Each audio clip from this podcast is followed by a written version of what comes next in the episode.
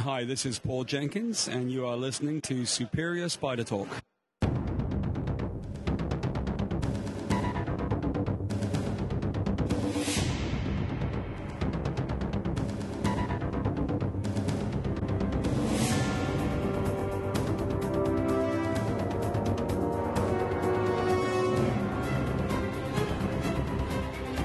Hello and welcome to the Superior Spider Talk.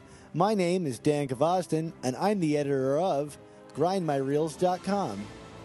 And I'm Mark Ginocchio, the editor of the Chasing Amazing blog. Thanks again for joining us for the 17th episode of Superior Spider Talk. We hope you enjoy this podcast and that it provides an intelligent conversation between two fans and collectors as we hope to look at the Spider Man comic universe in a bit of a bigger picture. Episode 17 should be a special one, Dan, because I have just returned from four days at New York Comic Con, the biggest comic event on the East Coast. Woo woo. Uh, and in this uh, podcast, we're going to be commenting on the 2013 uh, Superior Spider Man and Friends panel at New York Comic Con. We'll then move into some listener feedback from you, our amazing listeners, and conclude the special announcement about Dan Slott's new book, The Rad Book.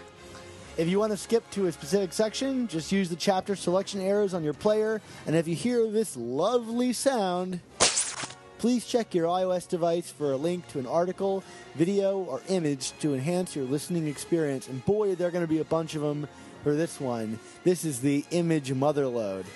If you Well, it should also be also be the guest audio motherload, right? Possibly. So, uh, Mark, why don't you tell us about uh, your time at the New York Comic Con? Yes, New York Comic Con. Four days of lines, cosplaying, some sweatiness. There was actually an article in the New York Post urging uh, uh, uh, con goers to shower. Uh, this is what happens in New York, I guess. Yeah, I'll put that Uh, link right here. um, you know, a special time had by all. This was actually um, people who listened to our, our recap from the Connecticut Comic Con that Dan and I both attended in August. I mentioned, oh, that was my first con. Um, so this was clearly my first major con. I guess it was like I would equate it to going from driving a car to flying an airplane. Dan, uh, uh, just just a crazy experience. Um, I had a lot of fun. I spent a lot of time in Artist Alley, which is where a lot of the creators uh, were set up. So, because I wanted to get a lot of interviews that will hopefully be releasing as additional podcasts after this. The, the, the list of guests is just so long and prolific. I mean, you know, I, I kind of want to save a couple of surprises uh, for our, our listeners about what's coming next. But um, I will recap one quick story was um, one of the people that I met with was he's, he's a, a Greek artist, Michael Dialynas, who uh, is actually doing the uh, pencils on the upcoming uh, Superior Spider-Man special one-shot. That's part of that Arms of the Octopus arc. It's the third part, and um, we had been talking by email leading up to the event because he wanted, you know, I was asking him about coming on the show, and we just kind of decided it'd be best just to do it at the con. And when I met him on Thursday, he said, I had a surprise for you. And he pulls out a copy of the adjectiveless Spider Man number one, uh, the, aka the McFarlane Spider Man, that was all in Greek, um, which might be the coolest gift I ever got. Yeah, that's really cool. Actually, uh, Mark, I don't think I've ever told you this, but um, I collect Spider Man comics from around the world as part of my collection. And uh, every country that I go to, I. I pick up a Spider Man comic from that country, and I, I don't have a Greek one. So you're beating me there, buddy. Oh, man. well, maybe we could trade uh, my Greek copy for one of your annuals that I'm missing, or and, and and for those who do ask, and you know, I think I'll eventually put a post up on chasing. Uh, I, I did I did do a little bit of shopping at New York Comic Con, um, and I I actually bought a couple of annuals, but I, I won't reveal which one specifically. I'll, I'll save that save that for chasing amazing. Um, but again, the, the, the guest list was prodigious. I mean, we got to talk to creators currently on on the book, uh, those who wrote the book from the past. Some of my favorite. I did get to meet Alex uh, Saviuk, who uh, we I think we might have mentioned in a previous podcast. He illustrated the very first issue of Amazing Spider-Man I ever read as a kid, 296. So that was a lot of fun. And Alex was was a really great interview. I was really happy to have sat down with him. Um, another another interview we got uh, was Peter David, who's definitely one of my favorite writers, not just a Spider-Man, but in general. I mean, he's such a fantastic writer. He even makes me like the Hulk, which I don't generally like in comic book form. um, so um, just just a, a, really great time on that end. Um, I did try and take in a bunch of panels uh, when I wasn't doing interviews and wasn't shopping. Uh, one of the p- panels was a writer's workshop hosted by J. Michael Straczynski and that was an interesting experience, Dan. tell tell us why it was so interesting. Well, you know, JMS, you know, I guess he kind of lives up to the reputation that precedes him in terms of um, his how he sees himself in the world of writing and comic books. And uh, you know, this workshop was basically, I mean, it was an hour session where he kind of gave some like token advice to, you know, oh, you know, make sure you write every day and, you know, write about what you know. I mean, I mean, you know, stuff that you can basically get in any kind of high school English class. And then he took questions from um, the audience, and you know, he said a couple of things that that kind of made me raise my eyebrows, just knowing specifically about his history on Spider-Man, including one somebody asked him about um, what do you do if you're working on a project and you have a supervisor or an editor um, that wants to um, dramatically change what you're working on and he basically said he, he he got asked the question two ways and he answered it two ways. And the first time he basically said that you know your principles are your most important thing and you can't sacrifice your principles for anything. And then the second thing he said was well maybe your editor is right to, to want to change it. Huh now completely two opposite opinions. Yeah I, I, exactly which you know i mean kind of to me summarizes the the jms era on amazing spider-man where we had some stories that were some of the best things i've ever read and then some really controversial or horrendous ones where it sounds like after the fact he you know things got changed that he didn't agree with or you know he agreed with it but not the execution. And you know you, you all can use your your imagination about what some of the storylines we're talking about. So that that was interesting. And then i even i asked him a question. I i asked him about the the whole world of blogging and and and kind of this idea now there you know you kind of have to you don't get as bloggers, we generally don't get paid, right, Dan? No, not at all. Yeah, and, and we're actually it, like spending money doing this. Yeah, well, exactly, and you know the same could be said for our podcast, and you know, but the thing is, we part of the reason why we do it eh, for free, at least initially, is we try and gain exposure, and you know, like I guess the goal is always, you know, maybe you become the next big blogger who gets picked up by some major thing or, or maybe keep doing it for yourself but maybe you might be able to sustain yourself on it i don't know but i asked him about that i said you know and and he kind of like twisted it into this thing well you know you never should give anything away for free and it's the people who give things away for free that ruin it for the rest of us and i'm just like all right this this guy is just clearly you know we, we're, the, the problem is we're not all J. Michael Straczynski who can demand being paid for every word that he writes. You know, it's just it just just not how the reality of the world works, you know? like it's just but whatever. I don't want to spend the whole podcast talking about JMS. Yeah, um, what about the uh, environment uh, at the con? Like, did you did you enjoy uh, you know being there? What was the show floors like? Uh, what were some of the costumes you saw? Uh, Dan, you know, it was so crowded that it was kind of hard to get what the environment was beyond there are people everywhere. Like like nose to nose people. I mean i i would every time i went out on the floor you know there was there must have been like 25 rows of vendors and i think i got about halfway through before i gave up. I i swang by the marvel booth at one point just to see it and there was a line just to see the booth. Oh my god. Yeah and you know there was a couple people that I wanted to try and see on the floor just to say hi, like our our, our friend of the podcast, Jim Salicrup, Uh, was apparently there for Papercutz the, the the you know the, the publisher that he works for. Couldn't find his booth and never got to see him which was a little disappointing for me because i would have liked to say hi to jim again. Uh, so jim if you're listening i apologize for that. Uh, we did i did see in artist alley our friend of the podcast danny fingeroth which was great. That's good um, you know, always good to see him again. I think he was really him and Jim were the only two uh, people that we've had on that um, that were at this pod that um, were at Comic Con this weekend. But other than that, I mean, like it, it's there were some great costumes.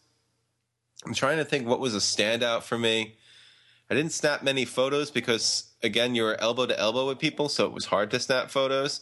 I did kind of on Twitter on one point make fun of the fact that on Thursday night I saw a very sad looking Superman like just in the corner on the floor eating a pretzel from the Javits Center, and I joked if I joked if he was reliving the death of Superman.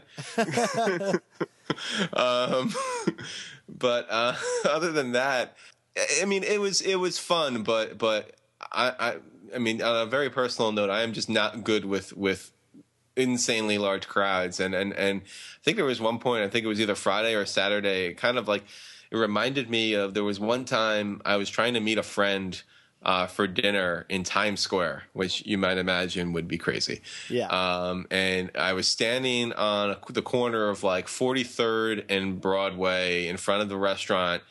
Uh, it was like eight o'clock on a Friday night, or earlier than that, like seven o'clock. So right before everyone's going into the theater and I, as the waves of people kept walking by me, I actually started to feel nauseous from all the people. Just, just the the motion of all the people constantly walking and stopping and walking and stopping. So this is I, like that, except with body odor. Yeah, and and, and in, in costume, yes, and with where where you're ducking a lightsaber or somebody's like um you know archangel archangel wings or uh, you know or or whatever. Uh, it's it's it's it's something else, but it's definitely an experience that I think if you're near one of the you know near New York or I'm assuming it's probably the same way in San Diego near one of the major major cons you should probably do it at least once in your life if you're a fan of this medium um, but man like it, it, it, can get to you after a while, Dan. I don't know how else to put it. I hope I'm not coming across like too much of a downer here. Uh, uh, I'm excited to go when the next the next time it's available. Yeah, I mean, uh, Dan, I could have totally used you though this weekend. I mean, besides the fact that it would have been nice to have you there as a shoulder to cry on during all this. I mean, you know, I'm conducting some of these interviews, and God willing, they came out okay. But you know, that's where you're going to work your editing magic. But man, I I would I would have I would have loved to have have you know no, you know one A and one B with me, you know, and you can decide who's A and who's B. It's up to you guys. well, but, uh, why don't you tell us about uh, the big get that you got uh, just earlier today?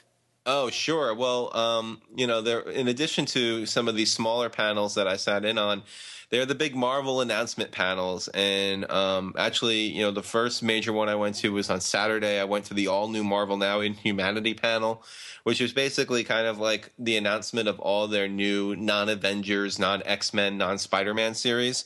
So, you know, the miscellaneous group. And that's when we found out about Dan Slott's new title, which is Silver Surfer, which he's going to team up with with Mike Allred uh, from FF fame. Uh, and then today, on Sunday, um, I, I, was a little concerned about what the line might be for the Superior Spider-Man and Friends panel, and I really wanted to get a good recording of this.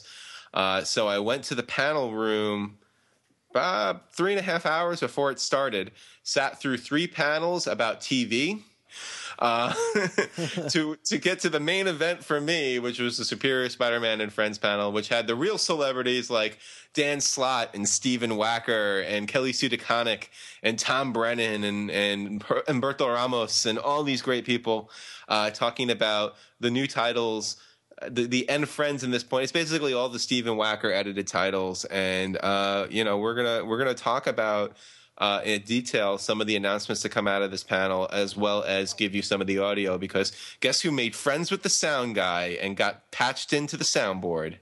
Yeah, this guy. This guy, he's got two thumbs, and I just screwed that joke up, but you know what I mean. Uh, so, so why don't why don't we get into the Spider-Man panel, Dan? All right, take it away, panel. We have any Humberto Ramos fans in here? taking his own sweet time walking down the aisle while you're all waiting. Let's go, Humberto. Run up here. The mad Mexican himself.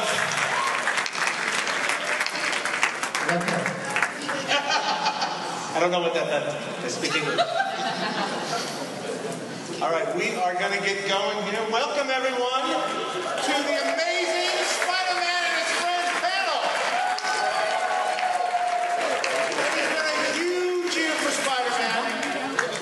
we're going to talk about it a little bit. We're going to talk about by a woman named Kelly Sue DeConnick.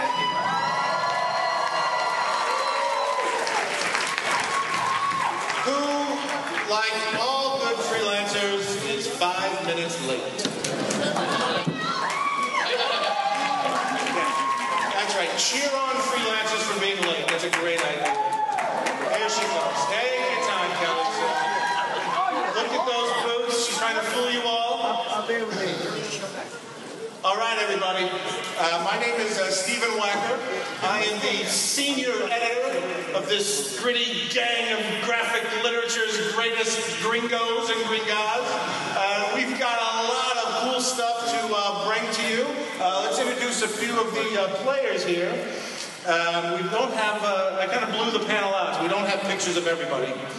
Um, but we do have a picture of this guy, Dan Slott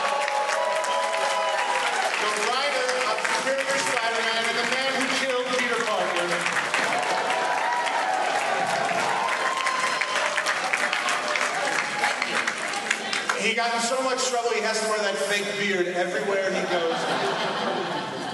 Uh, also today we have Nick Spencer writing a little book called Superior Foes of Spider-Man which has been a wonderful addition to the Spidey line of books. Um, also, we have. There she is. Kelly Sue. Uh, wrote uh, the Osborn miniseries for us, right, of, of Avengers Assemble and some other book. But I can't uh, remember. I wonder why she's here, because we've announced that Captain Marvel's last issue is coming out, so I don't know why you're here. What? So you can all leave then. All right? How's that? Uh, also, we have uh, me. There's me. Don't applaud, you the kitten. and uh, Ellie Pyle, assistant editor on uh, Spider-Man. And the pictures. But we also have with us Humberto Ramos, artist of Superior Spider-Man. Uh, editor Sana Amanat, uh, editor of Captain Marvel, of Venom, and uh, a few other things. Uh, uh, Tom Brennan, associate editor on uh, Spider-Man, and the editor of Superior Foes. And Jake Thomas, also an assistant editor here with a big announcement later on in the panel. All right. So let's get going. Let's hit it with the book you want to hear about. Oh, we do have a picture of Sana. Sorry. that was taken. That's an ego you don't want to feed, believe me. Okay. Superior Spider-Man, 21 and 22. Coming up in uh, November of this year. Dan, you want to talk about 21 going into uh, the big uh, Venom story? Ooh, issues 20 and 21, the Black Cat and the Center issues, it's every every four pages is just "Ugh," you're gonna be like, no! Um, if, if this is a book that like torments you and you love to hate, you will love to hate it even more. um, one of the things that's going to happen, we have in uh, the Venom issues. You know, it's really sad. There's no Venom book for Flash to go back to, or the symbiote. So anything can happen to them. I have a trail of bodies behind me. Don't think I won't do it. If you like Dr. Octopus inside Spider-Man, you'll love the wizard inside Venom. Yes. Um, one of the things that's to. Oh, go ahead. One of the things that's going to happen in the Venom arc, leading into something later, is there will be the birth of a new Goblin.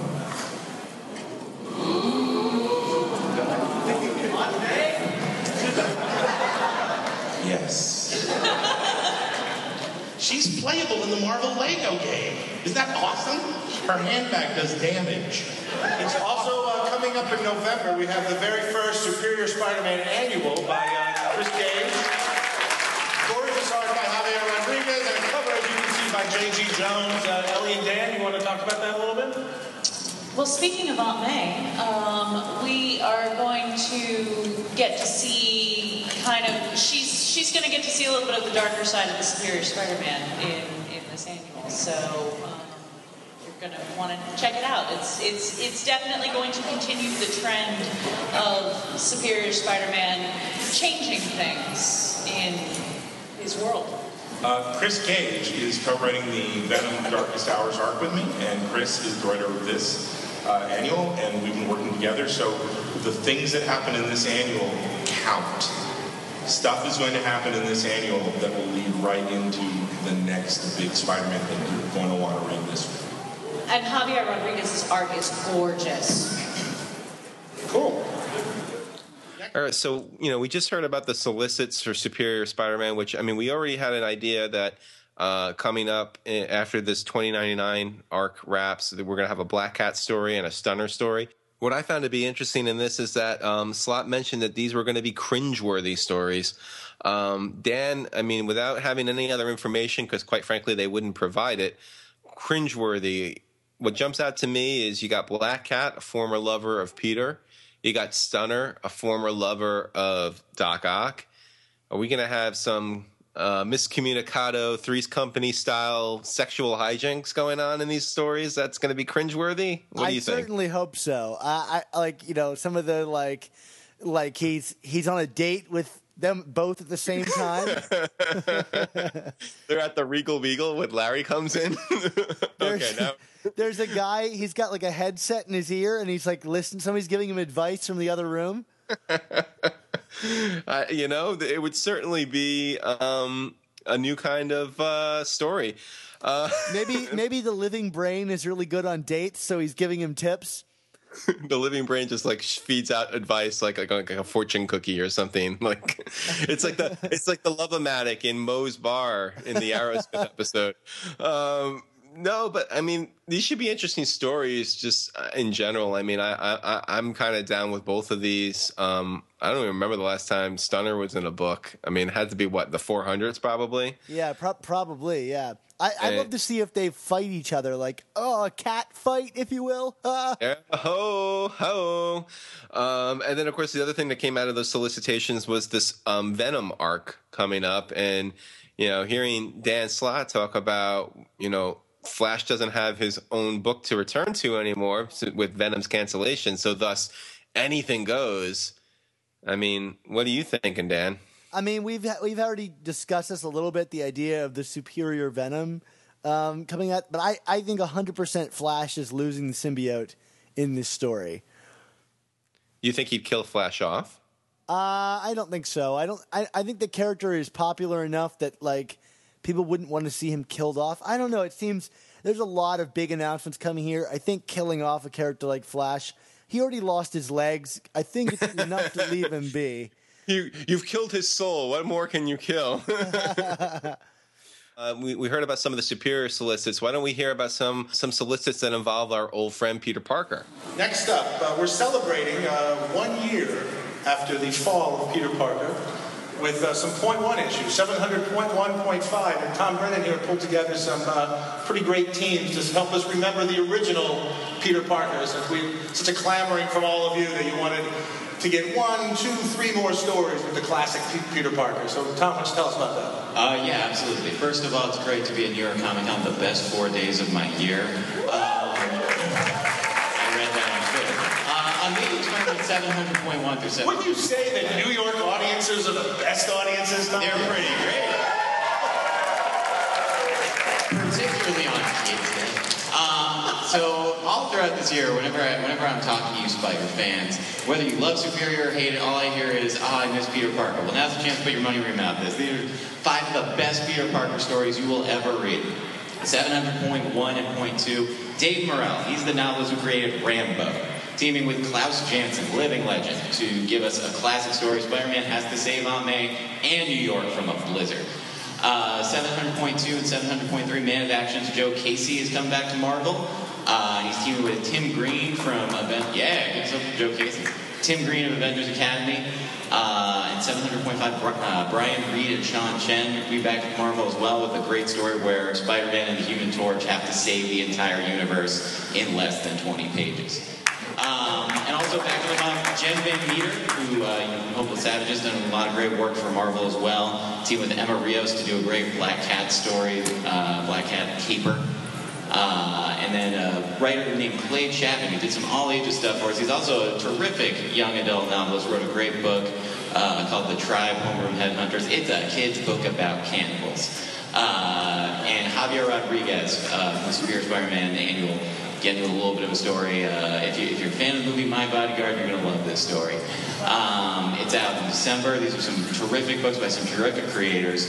Uh, and of course, the last story we have uh, Kevin Grevioux, who wrote a New Warriors book for us a few years ago, and uh, is creator of I Frankenstein and Underworld. It's teaming with Lee Weeks. Just had a terrific run, Daredevil, Dark Nights. Do a great story called What Would Spider-Man Do, where a young boy uh, saves Spider-Man's life, and it is uh, one of the most emotional stories you'll ever read. It's a great group of books to celebrate Peter Parker, who you all love, I know. Uh, pick it up in December.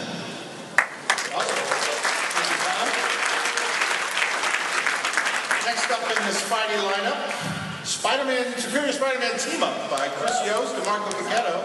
Uh, Sana, you want to us something about this? Sure. We're actually uh, currently on the Superior 6 uh, storyline, uh, which is Superior Spider Man thinks that he is the greatest hero ever um, and thinks that he can actually reform his own vil- uh, former Sinister Six villains um, into the Superior Six. Um, and this is what happens when Superior Spidey tries to have his own team and um, then end up facing off with the Masters of Evil. Uh, so it's a, it's a great ride. It's Marco Checchetto, Chris Yost, of course, writing, um, and we have some beautiful covers there by uh, Rivera and um, is that Marco? Yeah, Marco Checchetto's other cover. And Ellie can talk a little bit more about what's to come after that. Coming after that, um, Mar- Marco Checchetto did a crossover for us a while back called Omega Effect, and we just loved him drawing Daredevil and Punisher with Spider-Man so much, we're going to do a little bit more of that in issue number nine, um, as you can see from that cover there, and that is going to. I'm going to speak very carefully, Dan. is going to pick up with some of the the seeds the Dan is planting. How's that? Is that okay? That was awesome. That was completely unhelpful, Ellie. Thank you. Uh, little secret behind the comics here. You'll notice we go uh, issue six, seven, and into nine. Now, I'd love to tell you that's because the cover to number eight has such a huge spoiler on it. But really, what happened is that our cover artist, Paolo Rivera, decided to get married and didn't do the cover yet. He's not here. I don't know why you're applauding. You can't hear about anything. There, there will be one by the time the book comes out. If we will have a cover, that's a, that's a, one of the cornerstones of the Wacker office. Spoiler alert on that cover on the book. Uh, next up, uh, one of my favorite new books of the year, Superior Foes of Spider-Man. By Mr. From the mind of Mr. Nick Spencer. He pitched me at a breakfast. And uh, six months later, we had a comic book. Uh, you want to talk about um, some of the great work you and Steve Lieber have been doing? Yeah, you do not think when you're pitching Marvel a book starring Boomerang that you are going to get a green light. Um, yeah, no, no, you know, Steve Lieber doing fantastic work on the book. Uh, and for everybody following it, the gang are after the head of Sylvia Silvermane, which is uh, locked away down in the bottom of the Owl's lair. Boomerang is back in control of the Sinister Six uh, after uh, losing it for just a bit. Uh, coming up also, we're going to learn a lot more about uh, the new Beetle, about Janice. So she's got some pretty awesome secrets in her past that, that we're going to be uh, shining a light on. Cool. And if any of you, we have any Hawkeye fans out there? You're, a fan of the Hawkeye book, even Daredevil Superior Foes is a book you have to check out. It's got that same kind of vibe, the sort of that sort of off-day vibe. Um, so please check out Superior Foes. It's one of my favorite new books. So you just heard from Tom Brennan talking about those new point one issues, those five stories we've been talking about for a couple episodes now. But he said five of the best Peter Parker stories you'll ever read. Man, I, that, that's a that's a pretty tall claim. Uh, can we hold him up to that? I, it's gonna rival if this be my destiny and uh, Spider-Man is back, right? I mean, I don't know, those are, or and and Death of Jean DeWolff, I think too, right? Yeah, yeah. I bet they're going to put that quote on the jackets for the books. You know, like like the five best Peter Parker stories you'll ever read from the creator of these stories. I mean, the other thing I thought was interesting, which I kind of thought was a shot at the uh, the the um, the cantankerous Spider-Man crowd was, you know, put your money where your mouth is with the with you Peter Parker fans. Which I mean, you know, obviously they want to sell the books no matter what, but.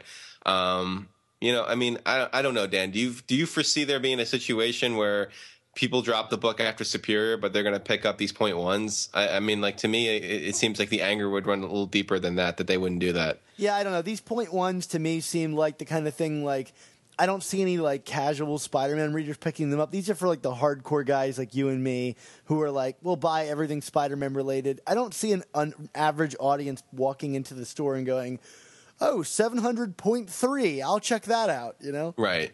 I mean, maybe they'll buy it as a trade because I'm assuming they'll collect all five of them into some kind of trade at some point. Yeah, like miscellaneous stories of Spider-Man or something like that. Yeah, I mean, I, I, like you said, I mean, we're the hardcore, so I mean, we're you know they already got our money. They got our fifteen bucks that month, which is going to be really hard.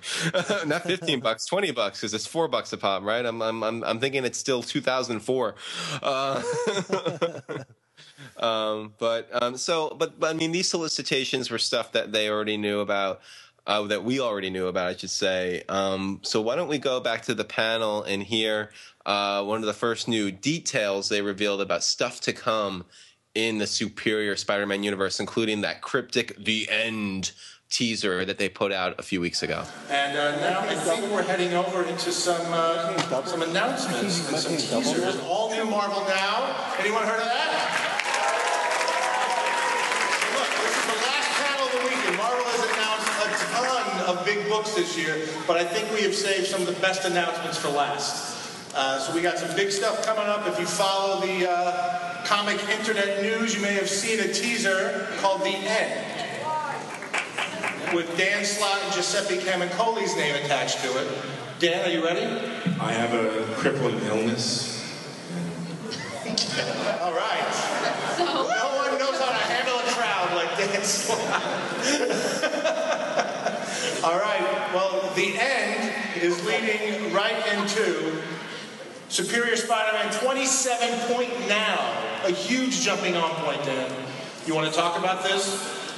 And you have to. Everything, everything that's been happening in Superior Spider-Man so far has all just been setting up dominoes. From this point, Bam! They're all going down. everything leads to this. Green Goblin on this side, Doc Ock Spider-Man on that side. It's all been building to this. I think for the first time, why don't you premiere the name of this storyline? Have we said that anywhere yet? No. Can I say? Go ahead. Goblin Nation. This is a real game changer. If you've got uh, friends who are so angry at us they haven't been able to read Spider-Man for 12 months, tell them to come on here and check this issue out because this is a big one. There are no characters. I don't care if Steve Ditko created them, if John Romita Sr. created them. I don't care who created them. All bets are off. Anything can happen. Anyone can go at any second. I'll do it. That's a beautiful sentiment for Kids Day. Yes. Your kids will watch. I will enjoy it. And very specifically, some of the lead up to this is going to be in Superior Spider-Man Team Up. So now, now, now that we've announced this, Superior Team Up number nine is going to be the lead up to this. So make sure that you check that out because they're definitely going to. There's there's going to be a little bit of a time jump, and you're going to want to make sure that you fill in those gaps. Something's going to happen in Superior 26. And then we'll come back. I hope so. A month later in 27. That was the pitch. Something. Something. All right, so now you, there you heard it from Dan the man himself. Uh, the end, issue 26 is the prelude, 27 point now, which I don't know if that's considered a point one or it's going to be just 27 that they're putting point now after, but whatever. First of five chapters, arc is called Goblin Nation. Green Goblin, Doc Ock. Just look at that cover, beautiful cover. Uh, Giuseppe Camuncoli. Dan Slott's threatening to take down people. Dan, what what are you thinking about this storyline? Oh my God, I'm shaking in my boots here. No, I mean I'm I'm curious if he's going to kill off some Silver Age characters. I mean, you know, when was the last time that happened? Yeah, uh, well, you know, besides 700. all right, all right, you're right, you're right. the premise of this series is based on killing the Silver Age character. This is true, but uh, no, I mean it's this. You know, Dan Dan Slott's definitely kind of pulling out this. I can get you know I get anyone at any time kind of mentality. I mean, as long as it fits into the story, I I can live with it. I just you know, Dan and I were talking prior to coming on the recording, I was joking about with Harry Potter, where after a while it felt like they were just killing characters to, for the sake of killing, and it kind of like took the meaning and emotional weight away from it. And I just don't want to see that happen here in Spider Man. Yeah, no, me neither. But you know, I think if you kill off a Silver Age character, I mean, I guess the last one that died was probably Marla, if you consider her Silver Age. Yeah, she's kind of bronze though. I think. I mean, yeah, she, yeah, she, she, was like in the that that Ross Andru Len Wein era, right? I think, or whatever. I mean, yeah, whatever. she's bronze. So when is the last time we had a Silver Age death, Gwen? I mean, that stuck around. I mean, yeah, that stuck. Yeah, because I mean, Harry came back, and Aunt May came back. I mean, maybe Harry is the last significant one. Yeah, the one that go more than a few years. Yeah, probably Harry and Kraven. Yeah. So, you know. Damn DeMatteis for the win. and so, Aunt May.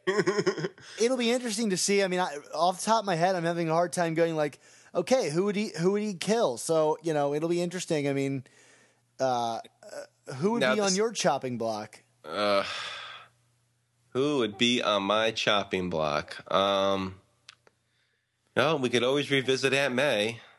I feel like I feel like you can't, you, you know, after what JMD did in 400, I don't know if any writer would ever try to really approach that again. Right, and after bringing her back to life with one more day, I don't think it's going to be her. My money, if I were going to kill one person off just because it has never been done before, yeah. my money would be on Jameson. Oh wow, that would that would be hard on me. Yeah, I, it would. It would. Um, because I, I love Jameson. I love him, even though he's a bombastic idiot. I mean, I love them all. I just, I'm thinking like, you know, they're not going to kill Flash because he's just gone through this Venom thing. They're not going to kill Mary Jane. No, you know, they're not going to. They maybe they kill Liz, I, I, but uh, you know, I, I don't know. Um, who knows? Who knows? Well, that's saying they kill anybody, but like, I guess maybe this is a whole separate topic, but you know, the idea of killing Jameson, I don't think has ever been broached.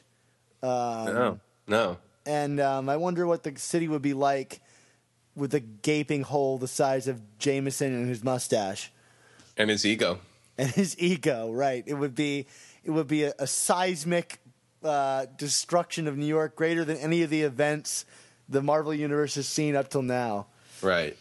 Well, I mean, you know, but the, but the but I guess the true thrust of what the story is going to be beyond just who might die is the fact that this is going to be a culmination of sorts. And now I know that we've heard this a lot from Marvel and from Dan and Stephen Wacker about, oh, this is this is the game changer. This is it. This is it. But uh, Comic Book Resources actually released a, uh, an interview kind of simultaneously as this panel was going up, where um, Dan talked in a little more detail about his plans, and you know he he he's making this out like this is going to be the storyline that defines him. Which coming from the guy who you know has ASM 700 on his resume sounds pretty heavy, right? Yeah, I mean he's already had some of the like biggest Spider-Man epics that I can think of in in years. You know, yeah, Killing Peter obviously and Superior, but also you know Spider Island and End of the Earth, whether you liked it or not. Um, you know, he's got some pretty seismic level things going on, and um, the death of Marla. He's done a lot of things, I think, to shake up the book. So for him to like label this arc as his, you know, one arc, and be that sales, you know, him trying to drive up sales by saying that or not, like you know, um, I tend to believe him, especially with a title like The End, which wasn't really addressed much. I didn't think in you know this this panel the fact that they titled it "The End." What, yeah. do you, what do you think that still refers to? The end of Superior, or the end of this brewing battle between you know Goblin and Spider Man? I still think it might be signaling the end of the of the book. I do. He does I- say in the interview for CBR that this is the crescendo of Superior Spider-Man. Yeah, I mean, but you know, here's the next question though. I mean, if Superior ends, does that mean we get Peter Parker back? Which seems to be the obvious answer is yes, but I don't know. I mean, like there's still this very, you know, I mean, the the, running joke during the panel was, uh, you know, Slott referring to Peter being dead. He's dead. He's dead. Like anytime someone got up to ask a question during the Q and A portion, they would say just one question, and not even knowing what the question is, Dan would just say, "He's dead. Get over it." I think there was one person who asked on the scale of Optimus Prime to Uncle Ben how dead he is, and and Slott just ignored the question. he goes, "I don't know who Optimus Prime is." um.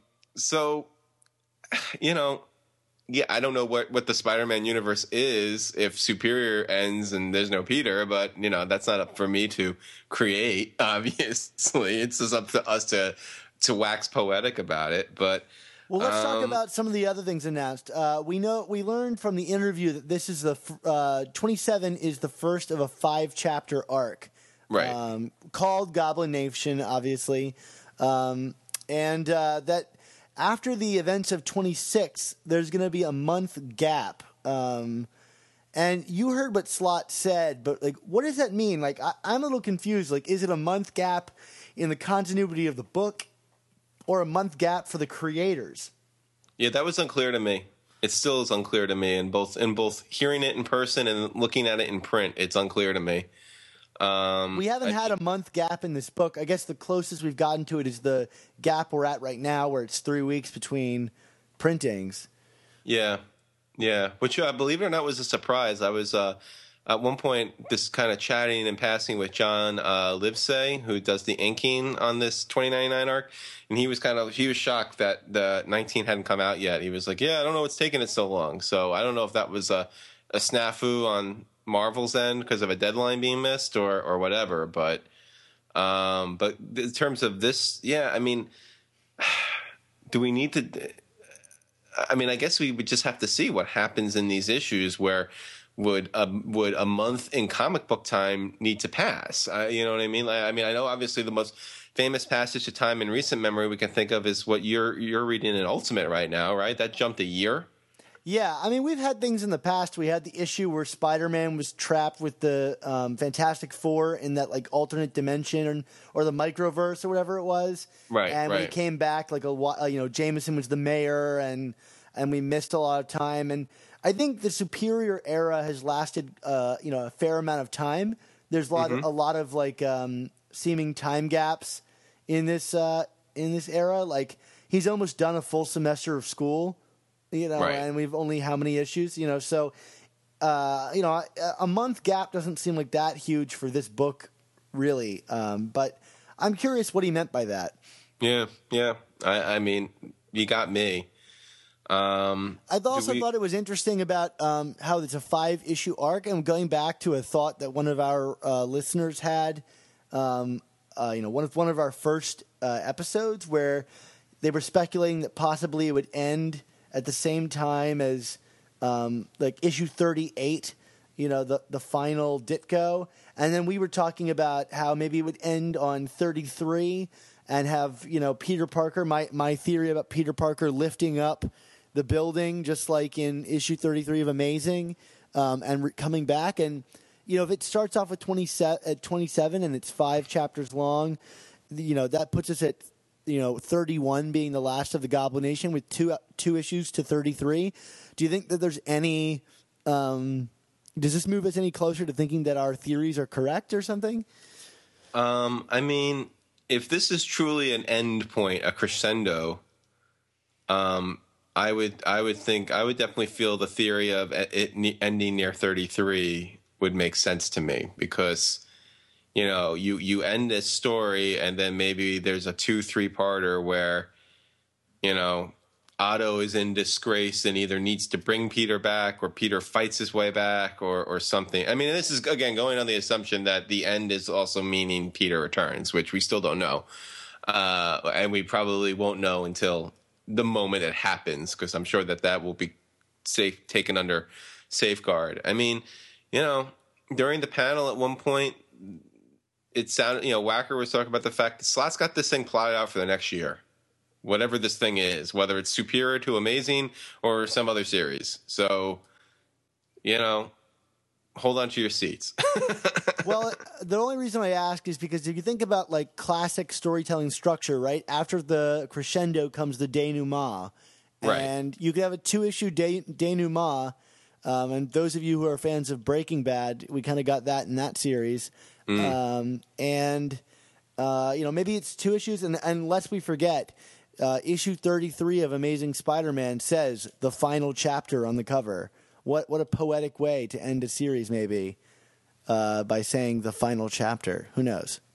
One one can only speculate, and that's what we're doing here. So right, not? right, right. But but Dan, I think we're glossing over what the real big news of this panel was, which is the return of the Scarlet Spider.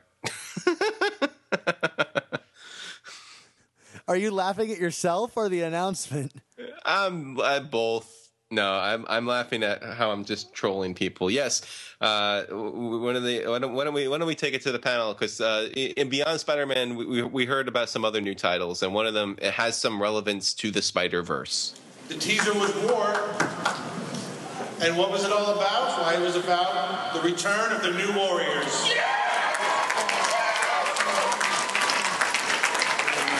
Justice, Speedball, Nova, Scarlet Spider. Scarlet Spider! Sun Girl. The team that you love, the team you thought we'd forgotten all about, I had until Sana brought it to me. Sonny will talk about this a little bit with Chris Yost and Marcus To. Uh, the team was doing a uh, Robin book over at DC back when I understood those books.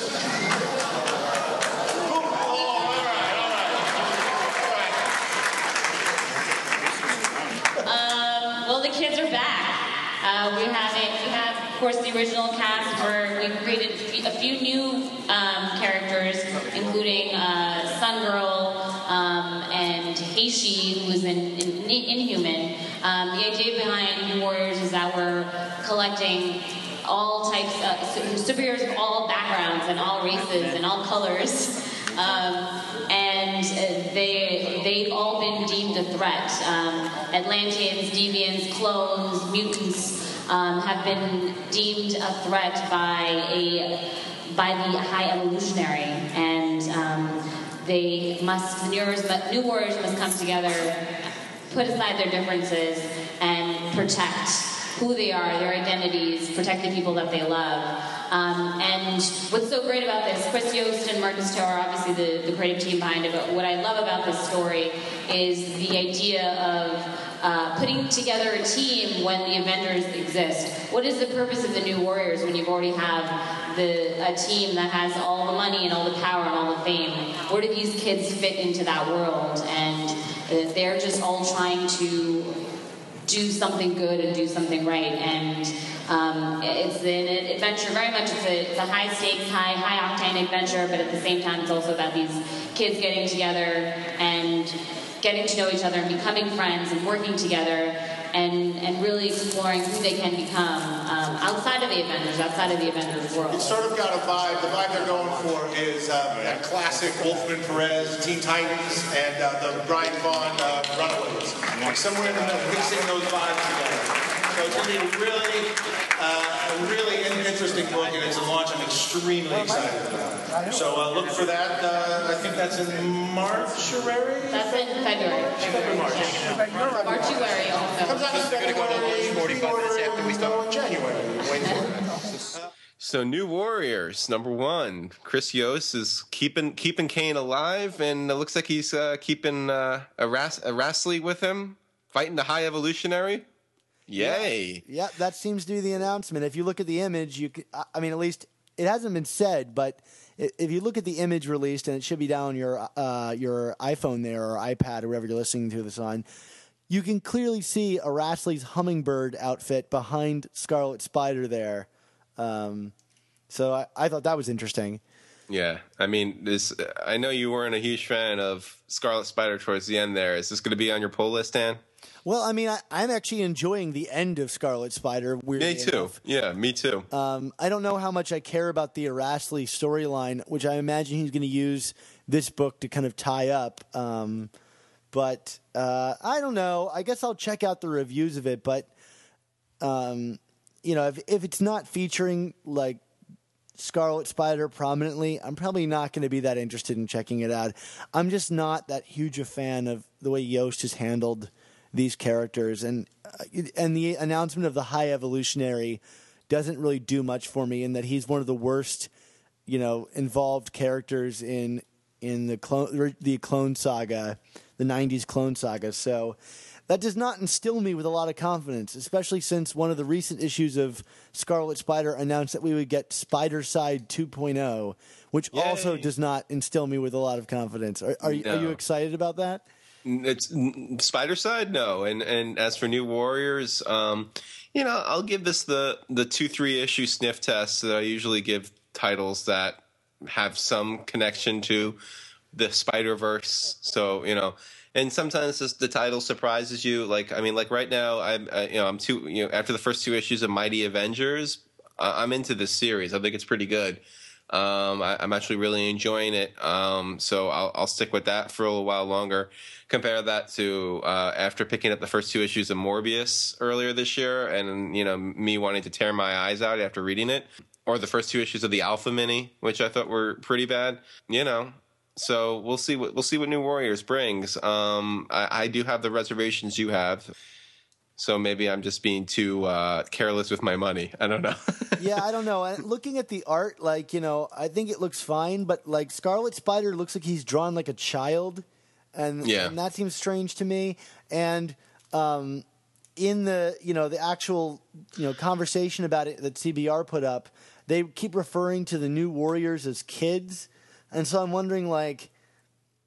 Well, a, a couple of them are not kids, like Speedball and Scarlet Spider, namely. You know, like are they going to be the leaders of the team? I'm not sure, but it seems kind of strange to have all these characters together. We'll, we'll see, we'll see. I'm not going to prejudge it, and I'll check it out like you will, but um, I don't have. I'm not super excited about it. No, definitely not.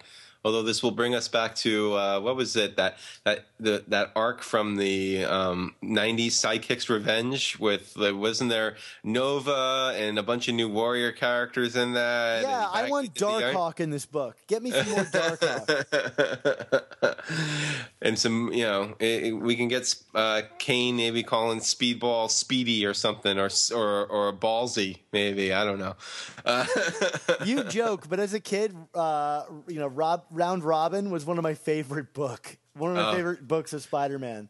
Oh goodness! I just review. I reviewed that a while ago for Gimmick or Good, and and that book does not hold up. Let I'm me sure. tell you. I'm sure it doesn't, but it was one of the only ones I had, and I think I just liked it for Mark Bagley's art. So I think the the main lesson is if you put Mark Bagley on a Spider-Man book, I'll like it no matter what. there you go. There you go. Uh, all right, so uh, that's it for the announcements. Is that enough? That was like six books. My God, what do people want? For four o'clock on a Sunday. All right, we're going to turn it over to you and Q Q and A. We'll go back and forth, and uh, we'll get through as many questions as we can. Uh, go ahead. Let's start over here. Uh, how's it going? Pretty good. Uh, I just want, on a side note, uh, one of my favorite issues so far. Don't tell the people leaving, but there's actually more announcements lit- later. But I just want to get rid of the riff. Oh, one of my favorite issues is when you brought back Spider-Man 2099, and I just hate myself because I forgot it at home. um, but my question is, um, aside from Spider-Man 2099, are you, what other, are you planning to maybe bring back other alternate types of Spider-Man, or, or also, do you have any specific other Marvel characters that you would like to see work with Superior Spider-Man? Dan, don't. Why don't you play it? Don't. No.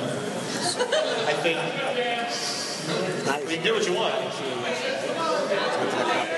great. She did pretty good. She almost felt once though. Keep reading.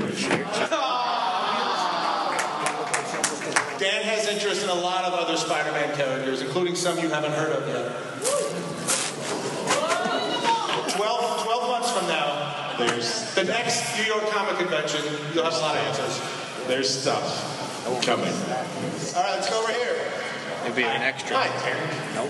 Uh, since this is a Spider-Man panel, I have to ask the question that everyone's He's dead.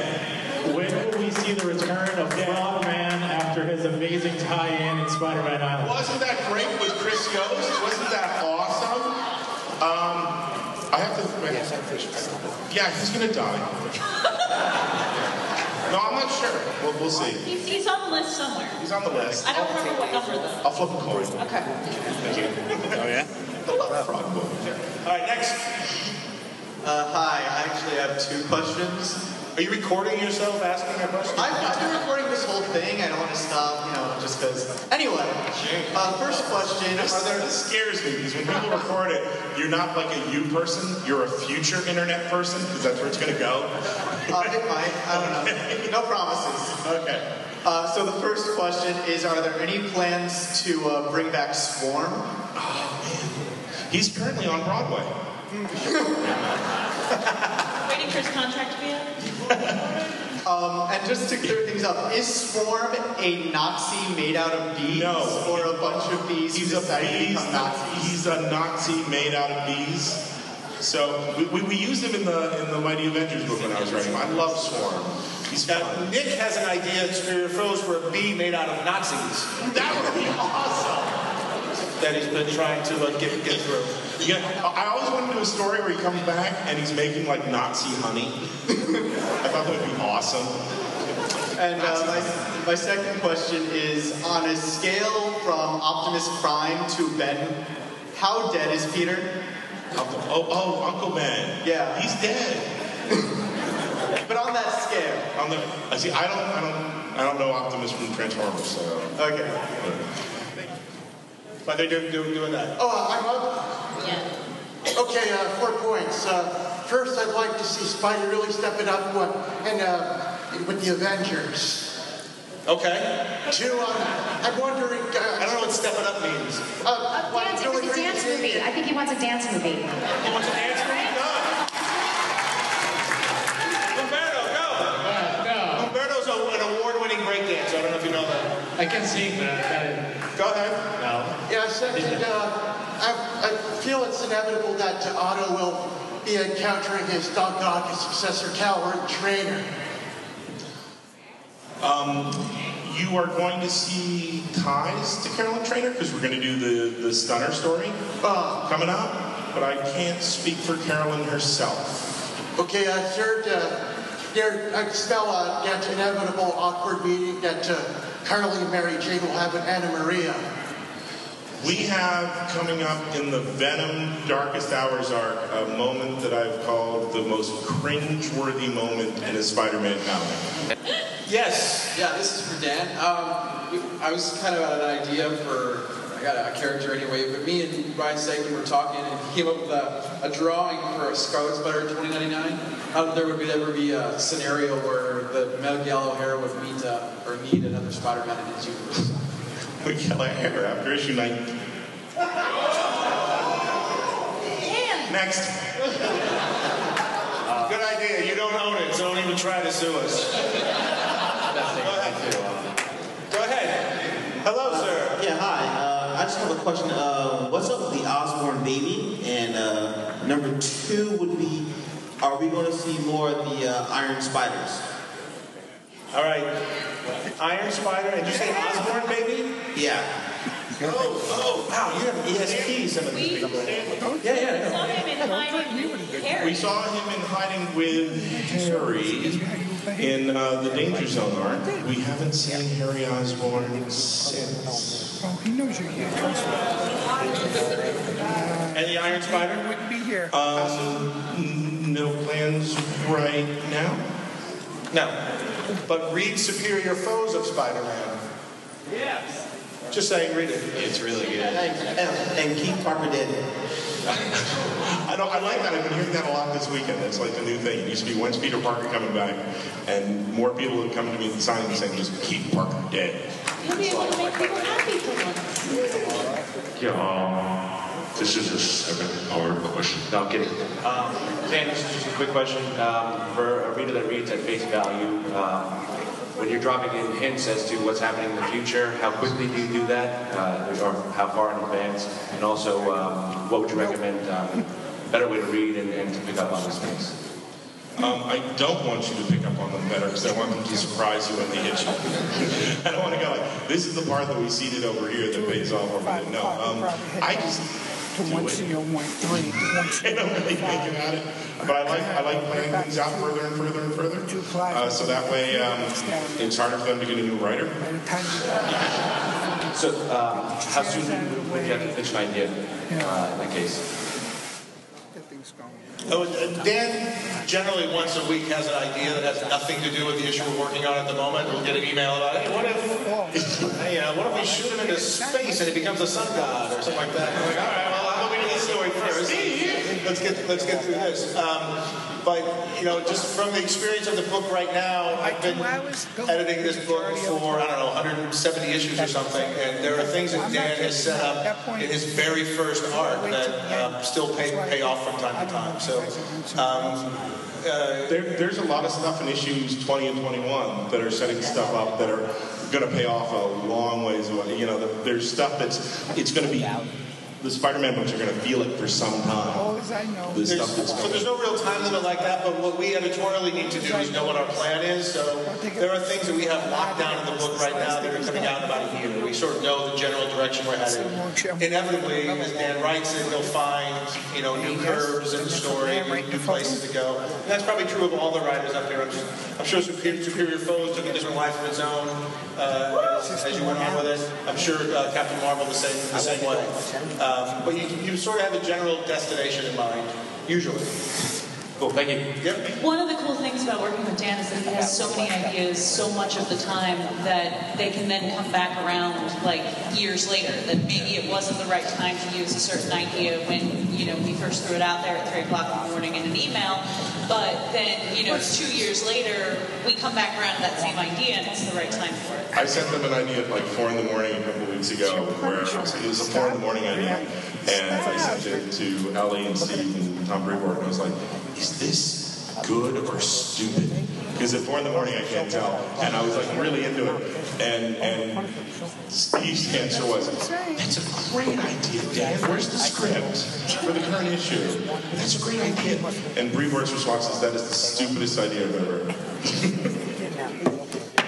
Hello, Hit Boy. Hey, how's it going? I'm a boy in Hidden, yeah. Uh, all right, I gotta say, um, Where's that Captain Award? again, Humberto Ramos. Twice. You guys just rock. Just keep doing your Humberto Ramos. Like you really did. Yeah. All right. So um, my question is, I know uh, Dan mentioned earlier about um, New Goblin possibility, and um, That's that's something I would the, the other side factor is what happened to Still. Osborn? Like, did he just fall off the boat, or is he dead? We saw at the end of uh, the Danger Zone arc that his body, which was in a coma, has gone missing under armed guard. That must have just happened by accident. You have no plan for that, right? We have yet to see who is under the mask of who is the current Green Goblin. We have not lifted up that mask yet. David Bowie. It is. Oh, because he's the Goblin King. That's funny. My name is Dalton. Will the Superior Spider-Man use Dr. Ock's tentacles? Well, he's already started. He has like the Iron Spider spider arms. I think if he used Doc Ock's tentacles, people would he would kind of blow his cover. People would kind of figure it out. Like for a while, I wanted to give Peter a bowl cut like Otto, and Steve was like, "What are you thinking? What would no?" Yeah. Thank you, Dalton. My question is, Superior Carnage. I love it. I enjoy it. But are you going to keep him as a mainstream villain? What, what, what, what, do you mean a mainstream? He's a villain. He eats things and kills people. Yes, I mean, the thing is, is that you use him for brief and then he's gone. uh, You mean I think he needs a, a big story about Carnage one of the other books. Yeah. Right now, Carnage is holding his own books very well. The current series with Kevin Shinick and Steven, Stephen Segovia. So we're right in that line of finding a way to make him. Uh, he's still a vi- villain, but he's got to be the star of the story. Um, and there is something coming up after the current Superior Carnage that may scratch your itch a little bit. Thank you. You're welcome, Flash. Go ahead. Hey guys, uh, it's a serious question, so no uh, smart aleck answers. All right? Okay. Serious question. He's dead. Very serious question. Okay. Um, to the Spider-Man people, I just want to know uh, if Amazing Spider-Man, if kind of the motto of that book was "With great power comes great responsibility," what would you say is the motto or the banner or whatever for Superior Spider-Man now that it's now that it's really created its own identity? It's great power comes great responsibility, but he interprets it in a completely different way. In Doc Ock's mind, one minute. you can that's synonymous with might makes right. Um, power and responsibility. He thinks might makes right. If, if someone listening to Uncle Ben's speech and hearing it wrong, you know, it's not what, what's his new take. With great power comes great responsibility. No, it's not that. It's They don't need to bring him back here. They need to bring him back behind like those those. So it's still very great high power comes great responsibility. Cool, thank you. I don't have a non-smart alecky answer, so I can't help you. Well, yes, sir. We Speaking of uh, forgotten characters, angry emails, and uh, me being the only one in public who likes a certain comic mentioned here, is Alpha going to come back? Superior Alpha. Alpha big time too. Uh, Alpha is appearing. Humberto Ramos up in here. I love Alpha. I love Alpha too. The Alpha is appearing. Um, I forget. Young Avengers. Young Avengers. Yes, there's an appearance from, from Alpha. No, no plans beyond that right now. But thank you for the love. That was a really fun book. Thank you. Sure. Go ahead. Great. First, I want to congratulate Dan on the reference in our Big Bang Theory for Superior Spider-Man. Was that awesome? and my second question is, I don't care if Parker stays dead, but can we bring back Ben Reilly? No, absolutely not. I made it my mission when I took over the books. 16 years away. towards the end of the panel, we also got some interesting questions from fans, um, and with some interesting responses to boot. One of them, someone asked, you know, the question, "What's going on with Norman Osborn?" Last we saw him, he was not in a hospital bed, and Dan Slott was like, "You're right."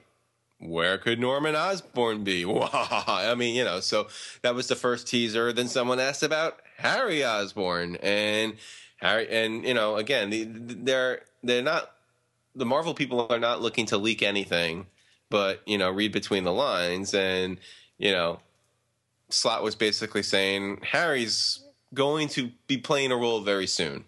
The the the other uh, question that got brought up that someone talked about with 2099 being successful, are we going to see some alternative versions of Spider-Man?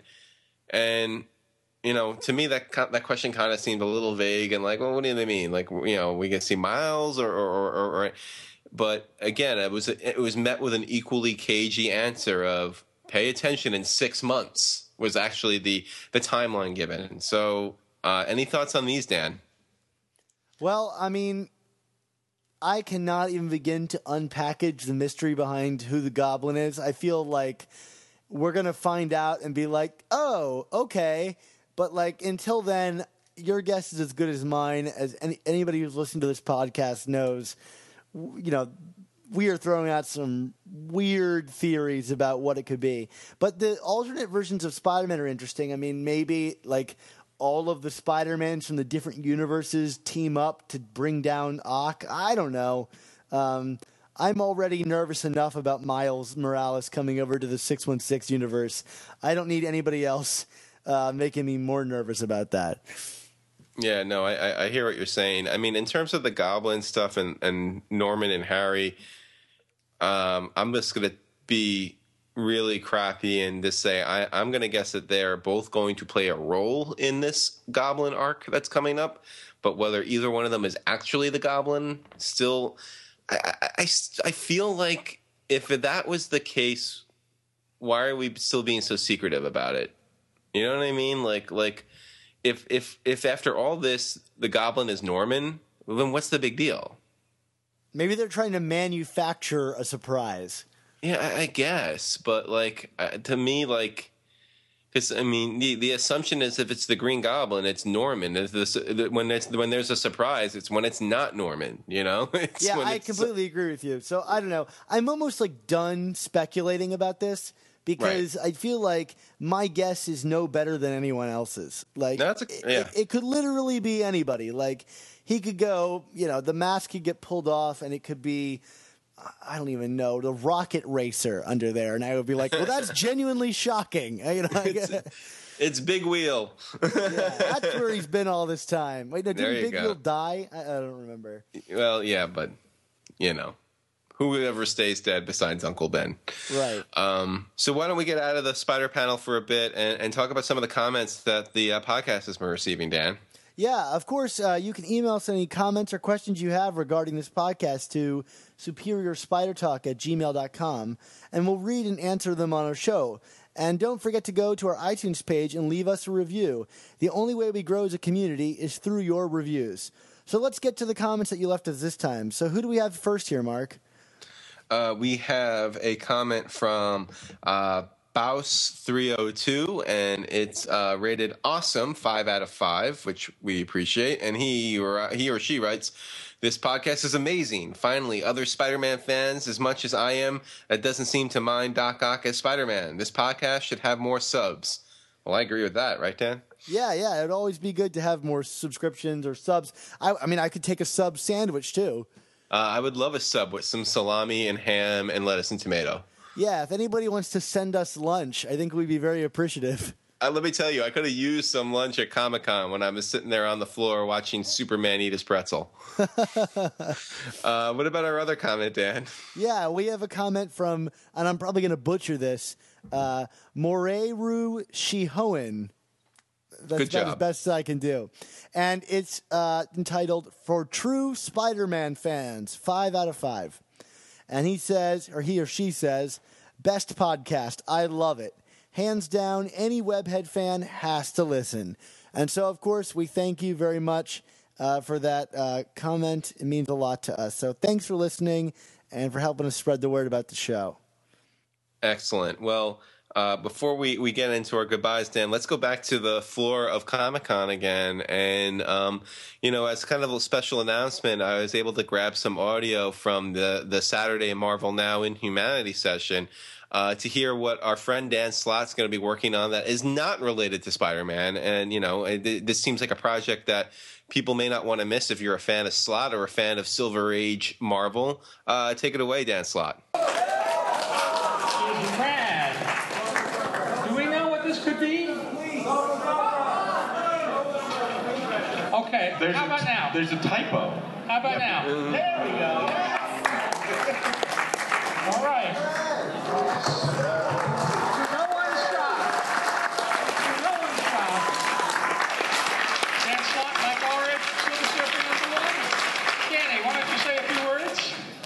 Got a guy on a board.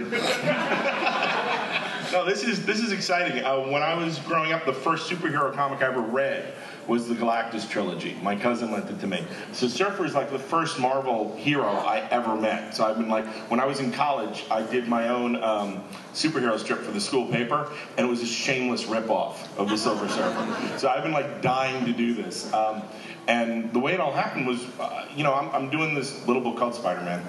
And, and it, it comes out twice a month, and that's usually about my limit. So when we have these big meetings at the Marvel summits where we talk about what books we're going to develop, they threw out Surfer, and I just sat there and I was like, ah, man, I can't pitch for this. I'm, I'm doing too much. And I just had to sit there when everyone else was making their Surfer pitches and just be like, you know, it'll come around again. You'll get a chance, and and nothing really stuck. And I was talking with uh, Tom after the uh, retreat, and we started talking about like how we thought the retreat went, and it was like, "What about those surfer pitches?" And he's like, "Yeah, none of those were working." And he said, "Like, what would you do?" And I went, "Well, I'd do this." And I, I talked to him for a little bit, and he went, "You know, I pulled another writer aside during the break, and I said, you should pitch Surfer exactly like that." And I'm like, "Really?" And he said, "What do you want to? What would you do next?" And he went, "This." And I, "What if you did that? And what if you did this?" And we just killed like a couple hours on the phone talking about a book we weren't working on, just, just being like fans. And there's a long pause. I'm like, Tom, he's like, write it up. I'm like, what do you mean? He's like, I, I'm Spider Man. He's like, we'll make it work. Write it up. I want to edit that book. And, and then when we started developing more and more, and, and the guys at Marvel passed it, and it was time to talk about like who's going to draw it, and we're throwing names back and forth, and, and he goes like, I know who should draw this. I'm like, who? He goes, Mike Allred. And the minute he said that, I was like, oh, that's perfect because this book is going to be like the most Kirby-ish of characters, doing the most insane stuff in weird, cosmic, quirky places, and there's a girl involved. And the minute Tom said that, I was like, oh my God, she'd be like a Mike Allred girl. I love her already.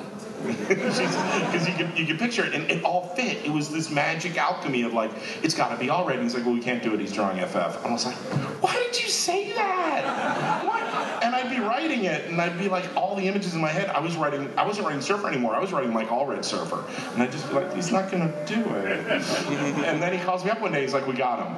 I'm like, got who? He's like, Allred. I'm like, oh my god. And when, when we gave uh, Mike the first plot, he read it and he was like, did you write this for me? I'm like, yes!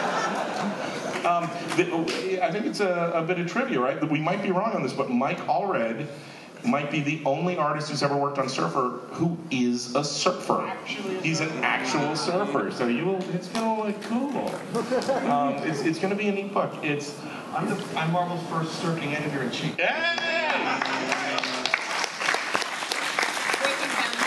And, and, and, and our last. it's, it's, it's a fun book. Whenever you think of the Silver Surfer, you think of the lone sentinel of the Skyways. He's always very lonely, all on that board by himself. And this is a book about a girl on board.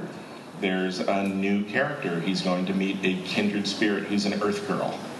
Um, and you're going to find out that the universe is more fun when you see it with someone. yeah, you're gonna buy it. All right, that's. I had no idea we were doing that book. so excited. Do you, do you know we're doing this book called Avengers, John? I'm not sure you know about that one It's the only book I read. So there you heard it. Dan Slott, Mike Allred, Silver Surfer. It's going to be Kirby esque. Um, you know, Dan, we we talked about this a little bit uh, in our last podcast when Christos Gage kind of left the cat out of the bag about Slott working on a new title. What could it be? Um, you know, I mentioned Surfer. You had talked about in regards to Fantastic Four how Slott would be good on that title because he's kind of got that quirky Silver Age mindset. Well, it looks like we were both right. Yeah, I think this is probably going to be a book that plays like right to what Dan Slott does best. Um, I, I I'm interested in reading this. I I, I mean I I I've liked a lot of the Surfer Cosmic stuff in regards to like Thanos and things like that. But I, I mean I, I can't say that I've read that many ongoings. But I, I again this would definitely get a couple issues out of me. Yeah, I, I would definitely check it out. I mean, I like Dan Slott's writing, you know, for the most part, and um, you know, knowing his style. Again, I think this plays right up his sleeve. So uh, I, I'll check it out. Yeah, I, I don't know much about Silver Surfer, but uh, I'm intrigued. Excellent. Well, Dan, why don't why don't we take the podcast home? Well, remember everybody, you can find all of our Superior Spider Talk podcasts at superiorspidertalk.podomatic.com or find us on iTunes by searching for Superior Spider Talk. And if you do, please leave a rating and a comment to let us know how we're doing, and we'll read it on the air. If you have any opinions on these comics that we talked about today or any questions, please email them to us at superiorspidertalk at gmail.com and we'll address and read them on the air. And also be sure to check out our Facebook page at facebook.com slash superior spider talk because it's actually a great place to keep up with us in between shows as we often put up articles that we've written and other breaking news about the Spider-Man universe and also how to get in touch with Dan and I. Yeah, and I just gave away two free comic book codes on there. So if you follow us on Facebook, you know, you're going to be getting some free comic books out of this. It's like free comic book day every once in a while. um, so, um, Dan, where can we find more of your goodness? Well, you can always find me on Twitter at, at Dan Gvozden. And you can read all my movie reviews and recommendations on my movie review site, grindmyreels.com. And pretty soon, I'll have a big announcement about where else you can find my work on the internet. So keep your ears and eyes peeled for that.